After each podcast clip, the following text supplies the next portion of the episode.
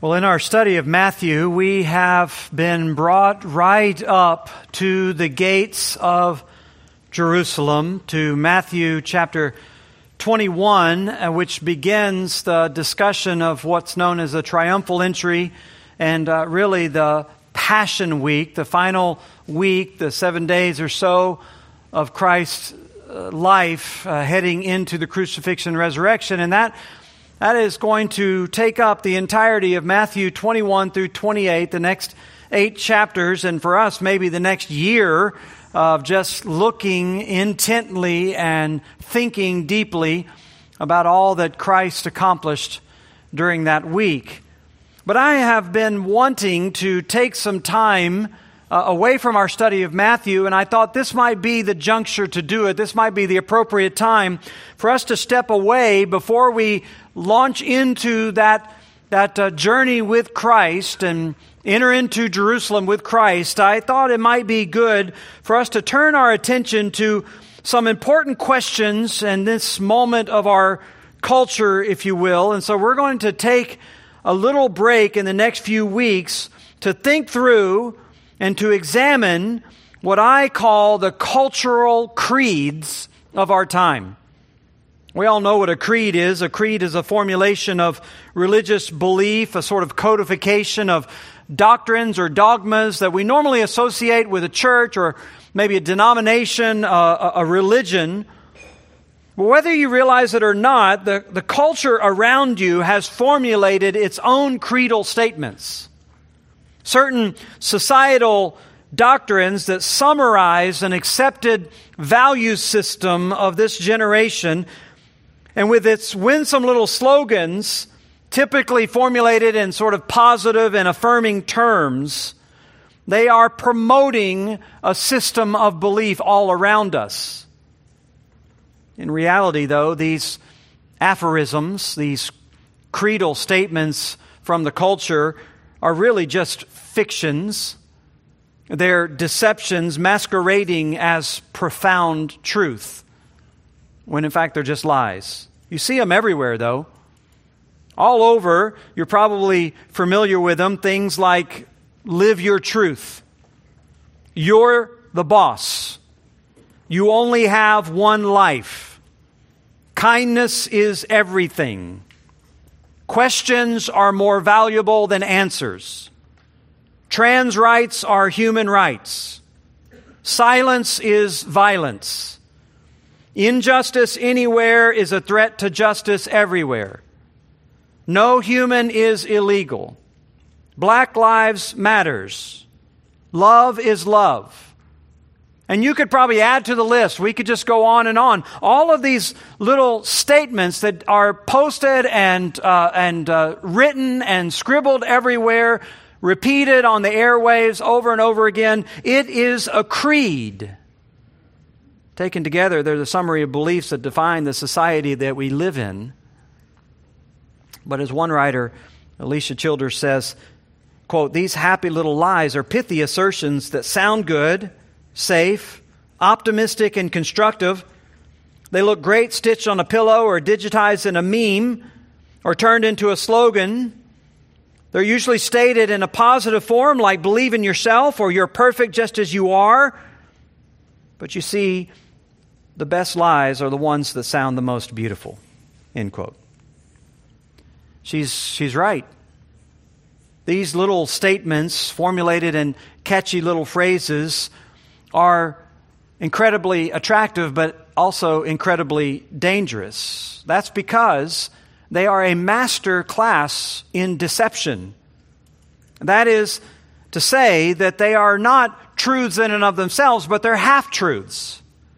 In most cases, they lay claim to some sort of ideal that no one would ever want to deny, but then they imply certain assertions that on the surface themselves may seem innocent, but when you begin to dig down deeper and really explore, they are utterly deadly at their core. And because of all this, anyone that wants to speak up and challenge the implications of any of these kinds of slogans runs the risk of people beginning to think that they're actually against those elements of truth that might be mixed in there And besides, the slogans themselves, for most people, seem somewhat harmless. They are, they are uplifting, they are encouraging, they are empowering, they're optimistic, they're hopeful. And what kind of ogre would be against anything like that? Well, I'm the ogre, at least for the next couple weeks. Because these little popular proverbs that are reverberating all around us, almost unchallenged on a daily basis, they're catechizing a whole generation into a system of beliefs which, if not exposed and if not confronted, will direct them away from the gospel and from God. It'll redefine their belief system. They'll have a cultural creed, but they'll have no real faith when it's all said and done. This is a, a system of beliefs that is rooted and, and grounded in the in the opinions and preferences and predispositions of every person's heart and mind, all built on a kind of self authority, self determination that for many people is inspiring and celebrated and exactly what you ought to be going after, sort of believing in yourself. But all of it really is a thin veil for what the Bible describes as a kind of pride that goes before a fall. It's a culture wide catechism meant to indoctrinate every individual into a worldview of self exaltation, self fulfillment, and self glory, and most of all, into a worldview that doesn't need God.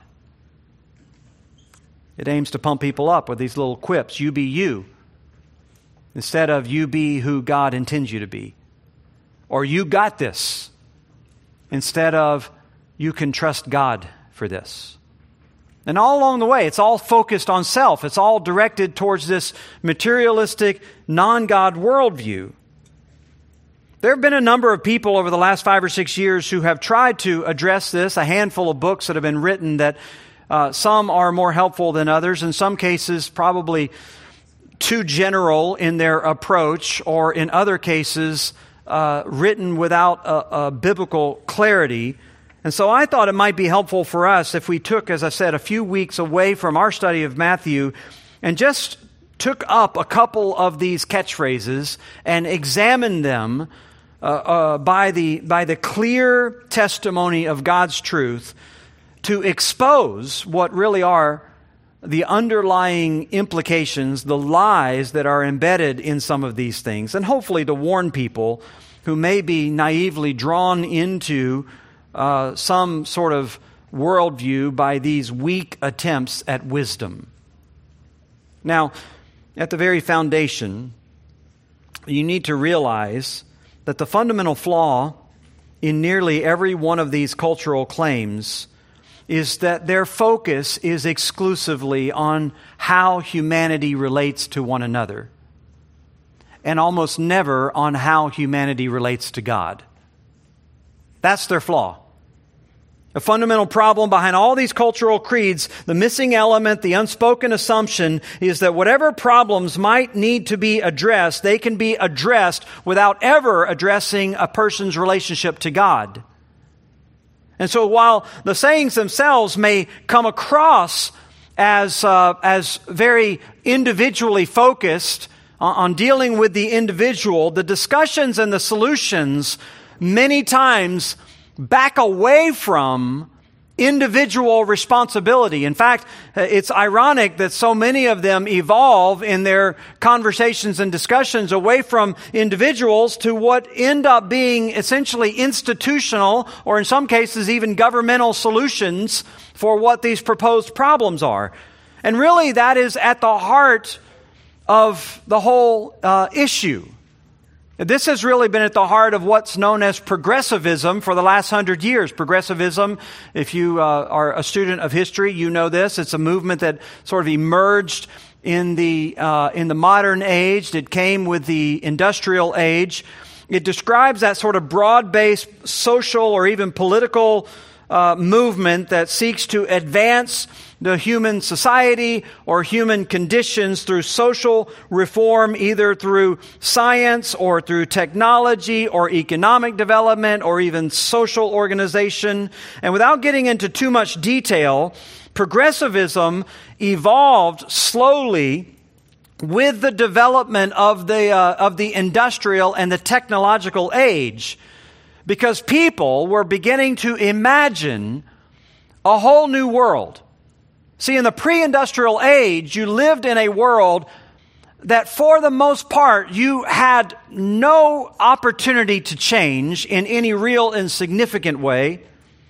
The pre industrial world was largely one that was ordered by forces that were outside of your control. You were dependent on nature, on geography, on sicknesses, uh, and how they might have affected you or your your family. So whether you were farming or fishing, whether you were engaging in commerce or combat, you were subject to an order around you that you could do very little to change. And so the vast majority of people sort of defaulted to that kind of view of the world. They just accepted the established order without much contemplation uh, on the way that things could be different.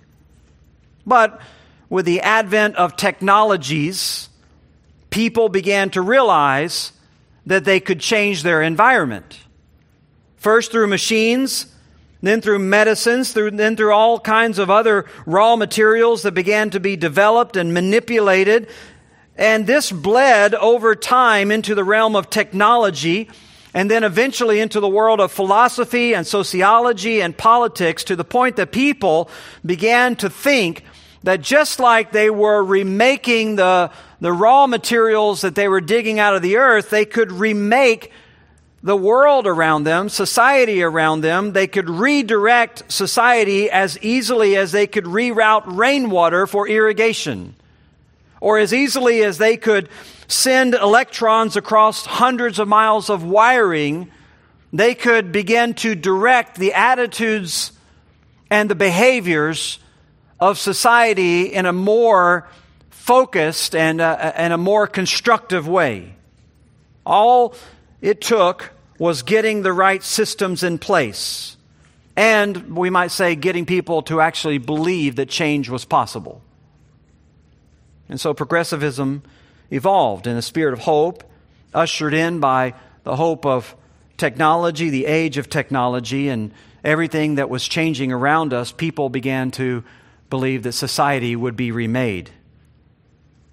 The great flaw with progressivism, if you study it though, was the failure to recognize that the raw material of a person's heart is very different than the raw material of some metal you dig out of the ground.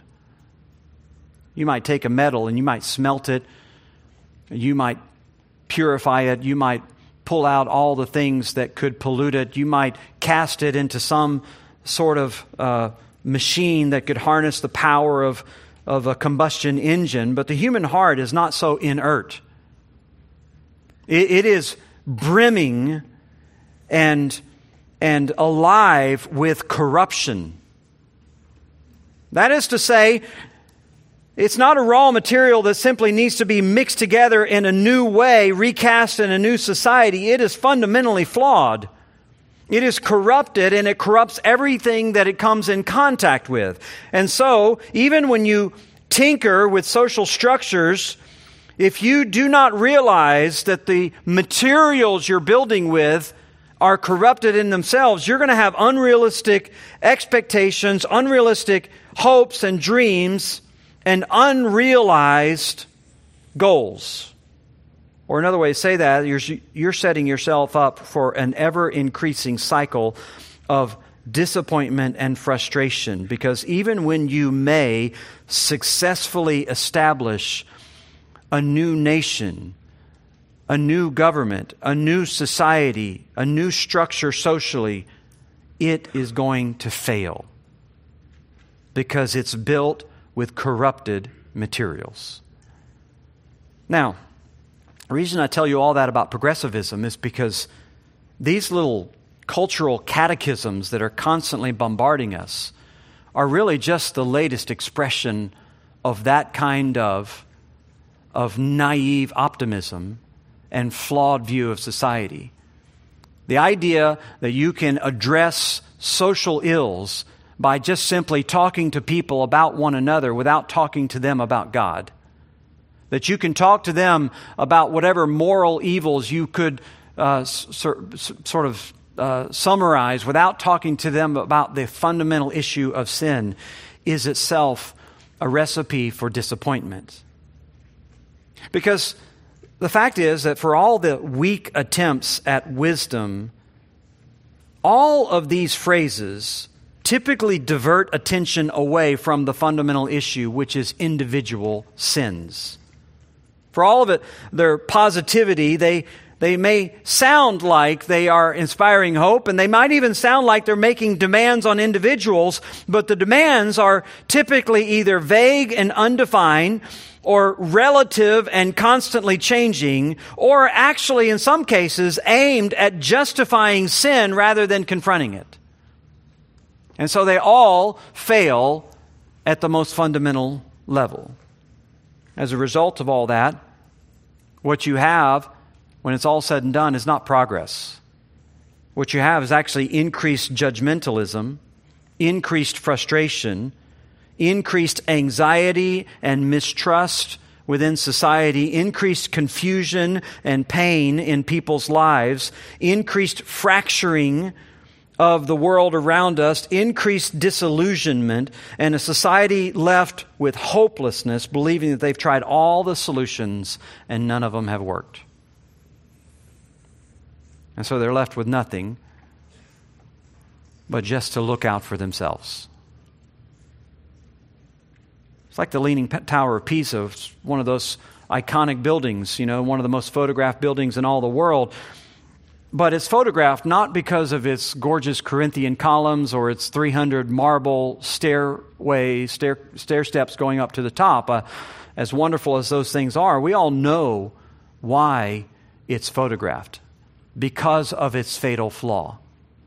Because from the very beginning, 800 years ago, when it was originally built, it was built on a faulty foundation. Almost from the very beginning, people began to notice that the building was not only sinking, but it was beginning to lean to the point today where it leans 12 feet off of its central axis from, from top to bottom.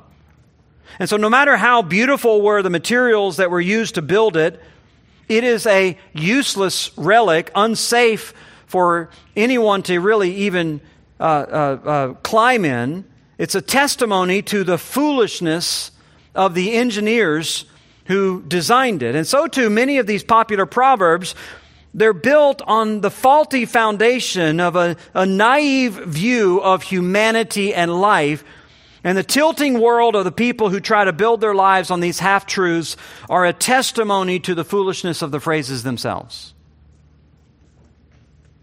Well, with all that said, I, I wanted to uh, sort of, after sort of introducing this series, I wanted to take the rest of our time this morning to, to begin by looking, first of all, at one of perhaps the most innocent sounding, but at the same time, one of the most dangerous of all of these cultural creeds, which is simply love is love.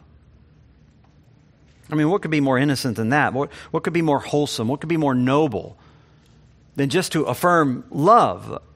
But the problem is, it is a lie dis, uh, sort of disguised with words of virtue. Makes me think of a description I read one time of a documentary of a herd of elephants making their way through sort of a barren wasteland on a long trek looking for for water when they were caught up in a sandstorm. And the, uh, the, the cameras of the documentary sort of capturing all this, but as the sandstorm begins to subside and the air begins to clear, the camera focuses in on a baby calf, a baby elephant that has been separated from her mother and from the entire herd. She can't find her way back she sort of hunts around until finally she stumbles upon the footprints of her mother. and begins to trace the footprints and follow the pathway. But as she does that, the camera pans out further and further and further until you realize the tragic truth that she's following the footprints in the wrong direction. This is where so many in the culture they find the language of love. They imagine that they've p- picked up on the footprints of, of virtue, maybe even the pathway to God. It sounds incredible. It sounds attractive. It sounds so principled. And they never realize they're following the tracks in the wrong direction. It's actually leading them away from God, away from virtue, away from morals away from hope. It might be the language of God, but it's, it's actually bringing people to destruction. One example would be best-selling author Glennon Doyle who wrote this, "We know that love has no buts. If you if you want to change me, you do not love me," she says. If you feel warm toward me but also believe I'm going to burn in hell, you do not love me. End quote. That, that, that would be sort of a common expression in these days. The kind of expression of love that is just simply some sort of constant affirmation, some sort of pleasant feeling that's never confrontational in any kind of way. It's not our job, people would tell us, to talk about someone's lifestyle or someone's behavior. It is simply to affirm them and to support them. That's what love is. And so uh, we need to just uh, uh, uh, recognize that, and we just need to take that posture towards everyone, particularly in their definitions of love. If they love someone or if they love something, who are you to say that it's not true? It may not look like your love. It may not, uh, no, it may not resemble the love you grew up with, but it's love. And so let's just celebrate love. But are all those statements true? Is it true that if you desire to change others, you don't really love them? Is it true that if you actually want to warn them about the dangers of their behavior, maybe even the dangers of hell, that you do not love them? Because if that's true, Jesus himself was one of the most unloving people who ever walked the face of the earth. And yet it was Jesus who taught us love even your enemies. Luke 6. Love your enemies, do good to those who hate you, bless those who curse you, pray for those who abuse you. Jesus' love certainly calls for acts of definitive kindness towards those who may uh, live a life that you don't agree with, but it doesn't forbid you from trying to change them, doesn't even require you to affirm their lifestyle or their violence or their immorality or whatever it might be. It just, it just uh, calls for you to, to behave toward them with kindness. You see, the problem with cultural creed is it actually undercuts the very thing that it's trying to, trying to achieve. It actually, it actually sows and encourages the very seeds that are going to destroy relationships, that are going to separate people, that are going to leave people without hope, because never addressing the real offenses or the real errors or even the real sins in someone's life means they never have opportunity to see their mistakes or grow through them or change their ways or even be genuinely reconciled to those that they've hurt. And so relationships never reach the depth they ought to reach. They really never know the love the way that they've always longed to be loved. Love with a pure conscience and a clean slate and an open heart. So I guess it begs the question how then can we know the right approach to love? I mean, how can we know the right way to love people? How can I be sure the best way to love people, especially when they are resisting my love or when they are rejecting the love that I'm trying to owe, uh, show them, I should say, or if they're even calling the love that I show them something different, if they're calling it hate? How do I know how to love people? Well, this morning I want to give you three simple little principles that hopefully will help you see not only the error of the culture's creedal definition of love, but it'll help you understand how love really is supposed to operate so that you can not only show it, but you can uh, clarify it for a world that desperately needs it. Here's the first principle. The first principle is this love is defined by God's nature. Love is defined by God's nature. John says this in 1 John 4, verse 7.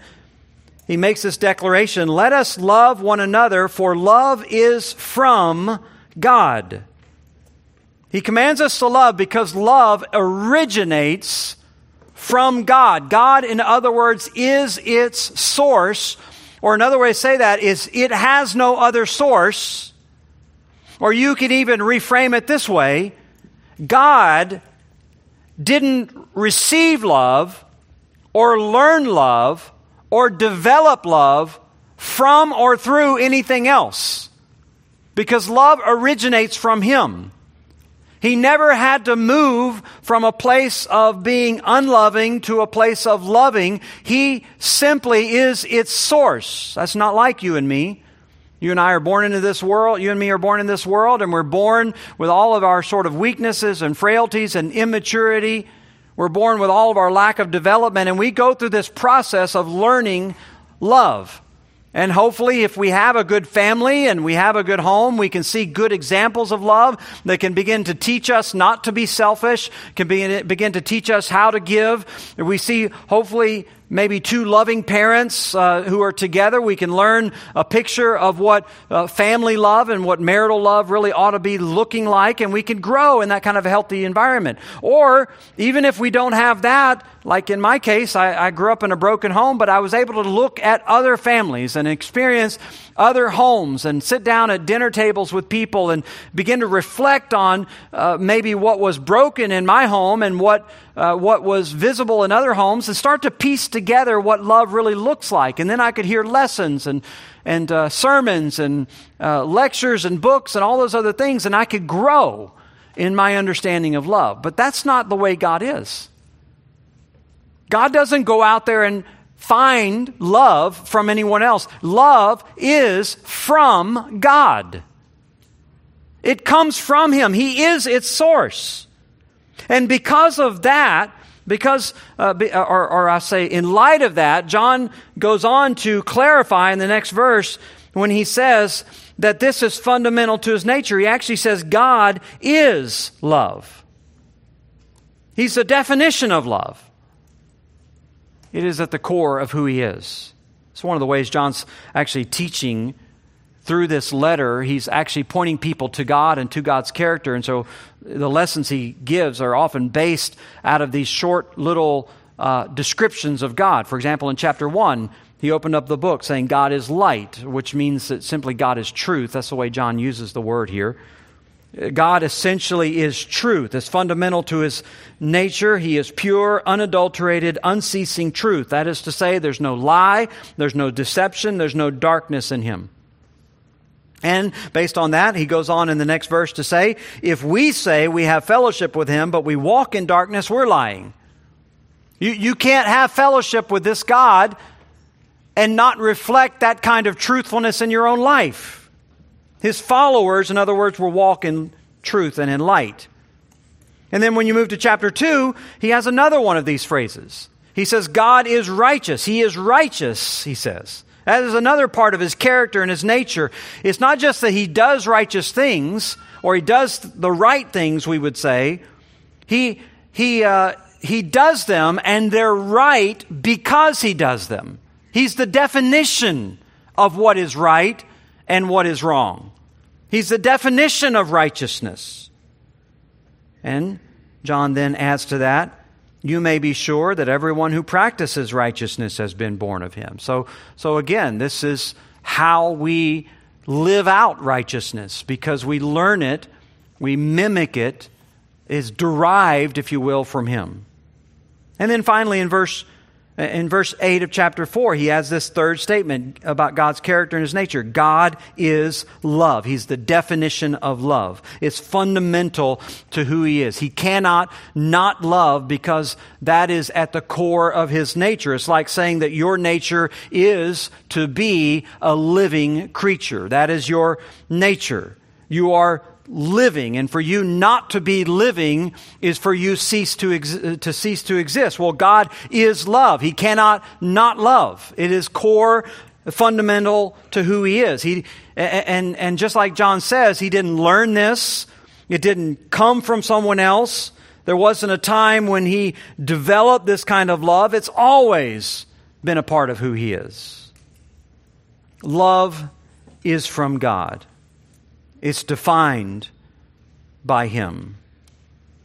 Or another way to say it is the only definition of love is God's definition of love. It's not defined by any other definition. It's not defined by your definition. It's not defined by your feelings. It's not defined by your experiences.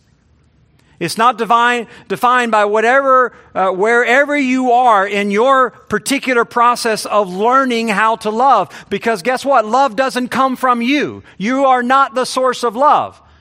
You, just like everyone else, are in that lifelong developmental uh, sort of process of learning how to love, what it is to love, what it is not to love, and all those other things. And you, just like everyone else, are making mistakes. You're doing things that are unloving. Sometimes things are even inconsistent with what you believe.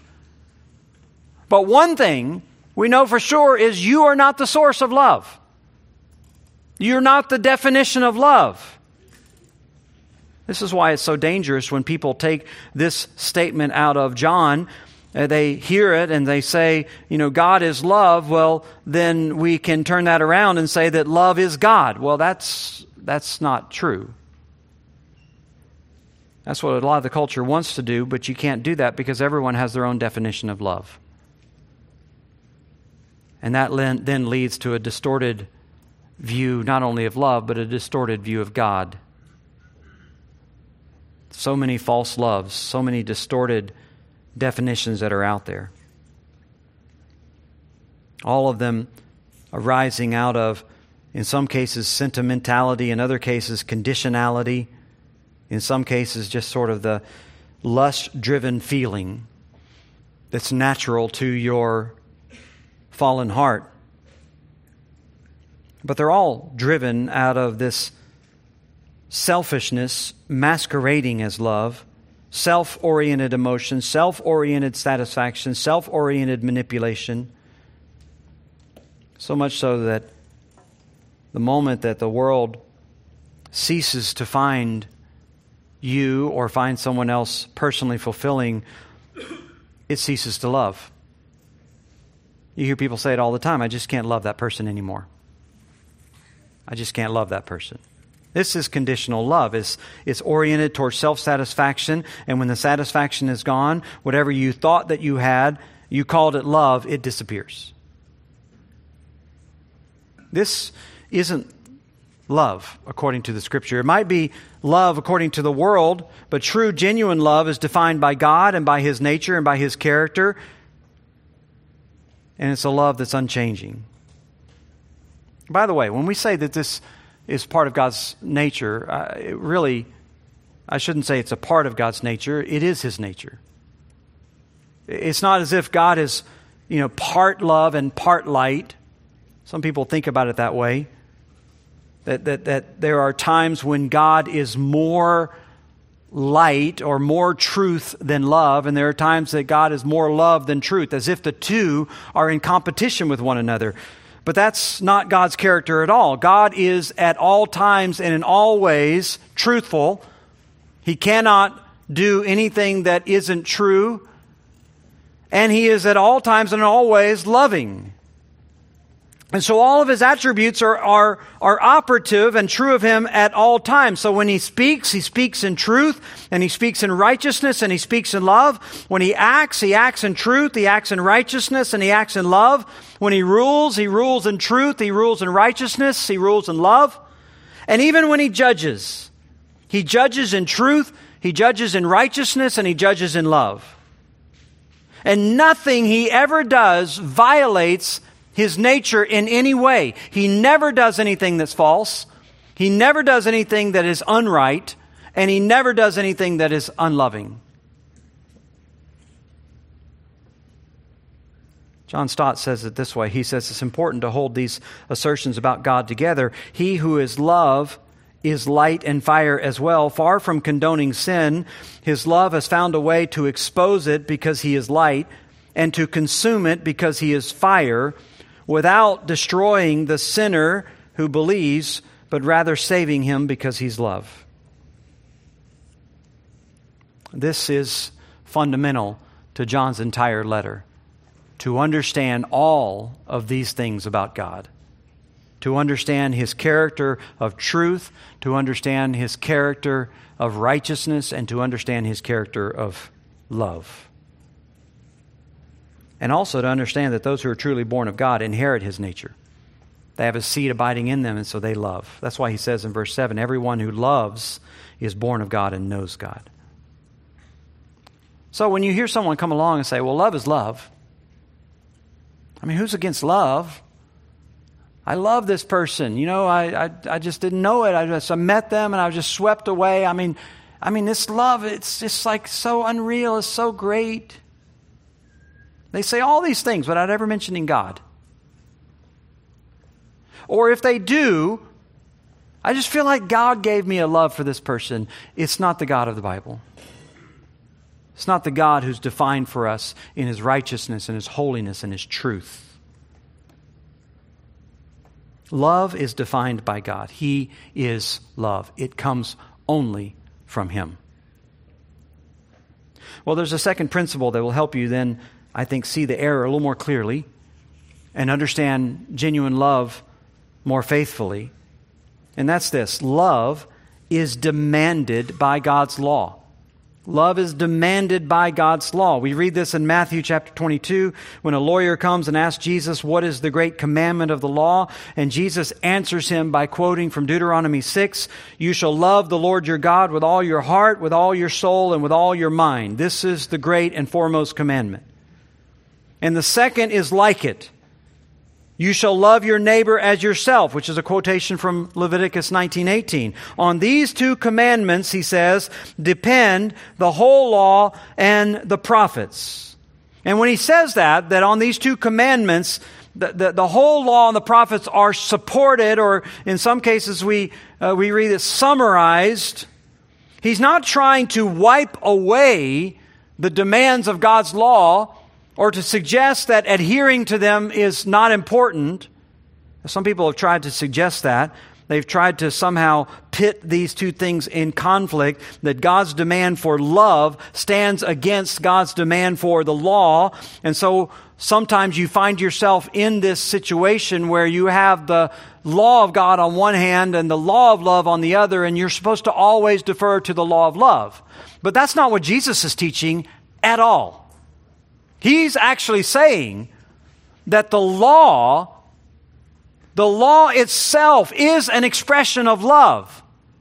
That every one of the laws are an expression of love. He actually quotes from the Old Testament. He's not proposing something brand new to replace the old law. He's actually giving you out of the law itself these commandments of supreme love. And so when moral or ethical questions arise and, and you feel like somehow you are, you know, struggling to answer them and you read, uh, you, you, you know, you read God's word and you don't really understand and so you want to just sort of get rid of it and just sort of default to whatever feels good because you think that's loving, you're being deceived. You're either not understanding the law or you're not understanding love. Because the whole law is built and upheld by love. Jesus, when he says all this, he's not trying to minimize or do away with the law, not at all. He's actually deepening it. See, this, this lawyer who came to him was a scribe and a Pharisee. He was a Pharisee who was a, a formal scribe, we're told by, uh, by Mark. and by Matthew.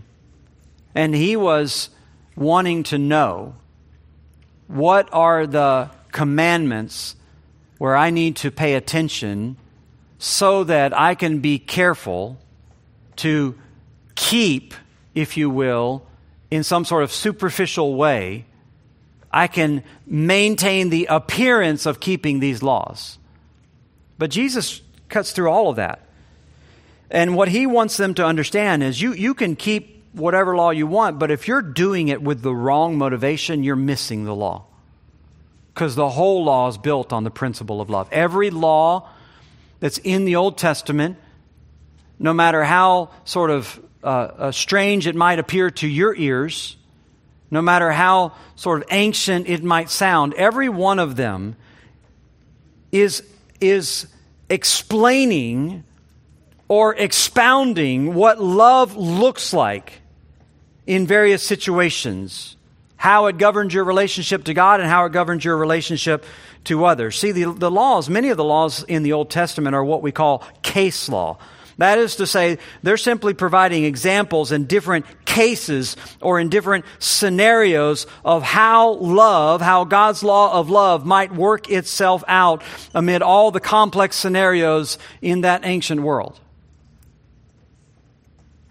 Now, many of those laws, as we know, were related to things like the temple and to ceremonies, things which became we're told, obsolete when Jesus fulfilled them through the sacrifice of the cross. But never, ever is there a sense when laws were to be set aside because they are in conflict with love. As if the God of the Old Testament is unloving and the God of the New Testament is loving. That is a, an erroneous view. Love is never given as an excuse to violate any of God's laws. As a matter of fact, it's given to deepen your obligation to them, to deepen your sense of failure in them, to help you understand just how far you are from being the kind of loving person that God wants you to be when you find God's laws difficult to to fulfill, difficult to keep, maybe even difficult to understand in some cases, it's because you don't understand love. And you're not living love. And so love is actually upholding these laws and all the prophets. And you and me and everyone else born in this world, unfortunately, are failing miserably at love. Which really is a great introduction for the third principle that helps us understand the Uh, culture's creedal definition of love and its errors versus the true definition of love. And that is this third principle that love is demonstrated by God's sacrifice. This is the greatest demonstration. John said it back in John chapter 4. In this, the love of God was made manifest among us. That God sent his only Son into the world that we might live through him. So it was made visible, it was made manifest, or as Romans 5 verse 8 says it, God shows his love toward us in that while we were still sinners, Christ died for us. So this is the display or the demonstration of love. And they're not saying that God's love had never been displayed before, never been demonstrated before. What they're saying is this is the, the supreme demonstration. This is the, the greatest demonstration of love that was ever given the gift of God's Son, His unique Son, that unspeakable gift when God sent Him into the world to not only live among us, but to suffer alongside of us and to die a death that we deserved. This is what John gets to when he says that the Son was sent to be a propitiation. That is a fancy word for appeasing it's actually uh, a word that was used in pagan cults to talk about satisfying or placating the anger of a god. And their, their view, uh, you know, was maybe something like uh, these, these divine beings who sometimes just sort of flew off the handle in a rage, much like somebody that you might know who just sort of, sort of boils over and they just have to pour it out. Maybe have a punching bag or something that they just lay into, or if they, if they don't do it physically, they do it verbally, or they have something that they have to do to sort of get all of the rage out. That, that's the pagan idea. God, of course, is not like that. He's not, he's not controlled by his anger the way you and I are. But the word fits in the sense that God has wrath in his justice against sin. Because God is just, because God is right, because he hates wrong, because of that sense of justice, there is an appropriate wrath that must be poured out against sin. And that has to happen in order for God to maintain his justice.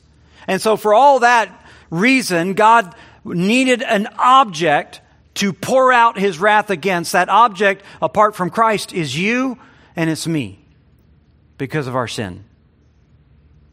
But through Christ, he becomes the appeasement.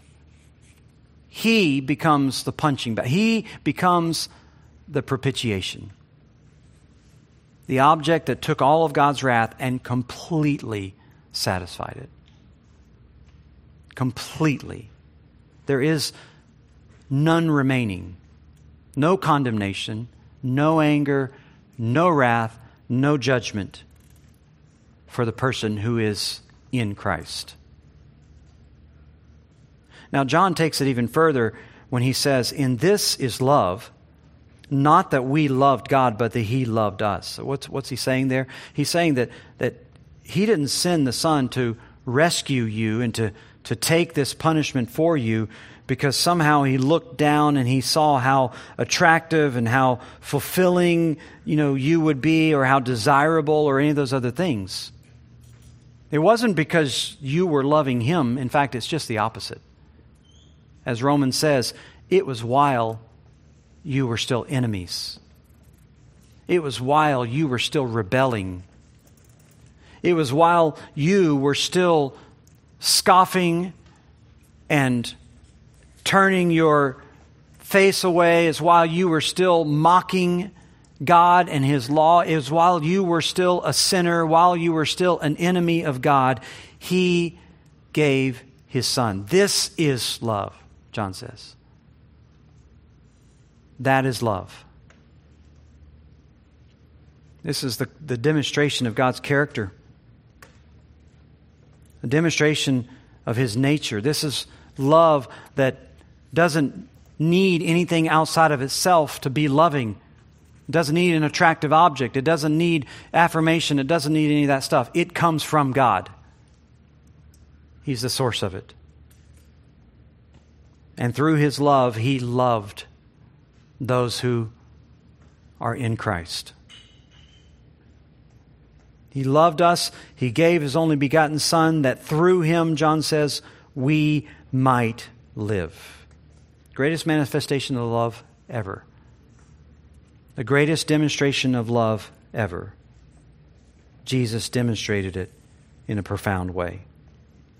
This isn't the kind of shallow relative, sort of temporal, and eventually fading love, which is the best that you and I have to give. The greatest that we have to give, the most loving person that you could imagine or know, cannot love anywhere close to this. They cannot love you the way that God has loved you. They cannot love anyone else. So when they stand up and say, well, love is love, you just affirm my love. I love this person. I want to love that person. I love them today. I'll love someone else tomorrow. I love the way I want to love, and I love who I want to love, and it's just all love. You and I need to be the one that stand up and says, if it's not from God, it's not love. If it's not from God, it's not love. Because no one loves like him. And no one taught him to love. It's He who teaches us. And you'll never know love unless you know God. Because those who are in God love the way that God loves. He pours it out into their hearts so that they can show that same kind of selfless, sacrificial, kind, enduring, patient, redeeming, truthful love. Maybe not as perfectly as Him, but following in His footsteps as we seek after Him. Father, we're grateful for this. We, we are in a world that is so confused by this subject. It shouldn't be. You gave us all that we needed in your Son, in your law, in your gospel. It's just simply that the world doesn't want to acknowledge its lack of love. They're following what they think are the footprints of what is beautiful, but following them in the wrong direction. We pray, O oh Lord, that you would help us to be those who can clarify it first and foremost by our actions, but also by our words, by the declaration of what love really is. It is you. And there's no hope of love apart from you. Thank you, O Lord, that you loved us, that you taught us, that you gave us love the way that you did. We pray these things in Christ's name. Amen.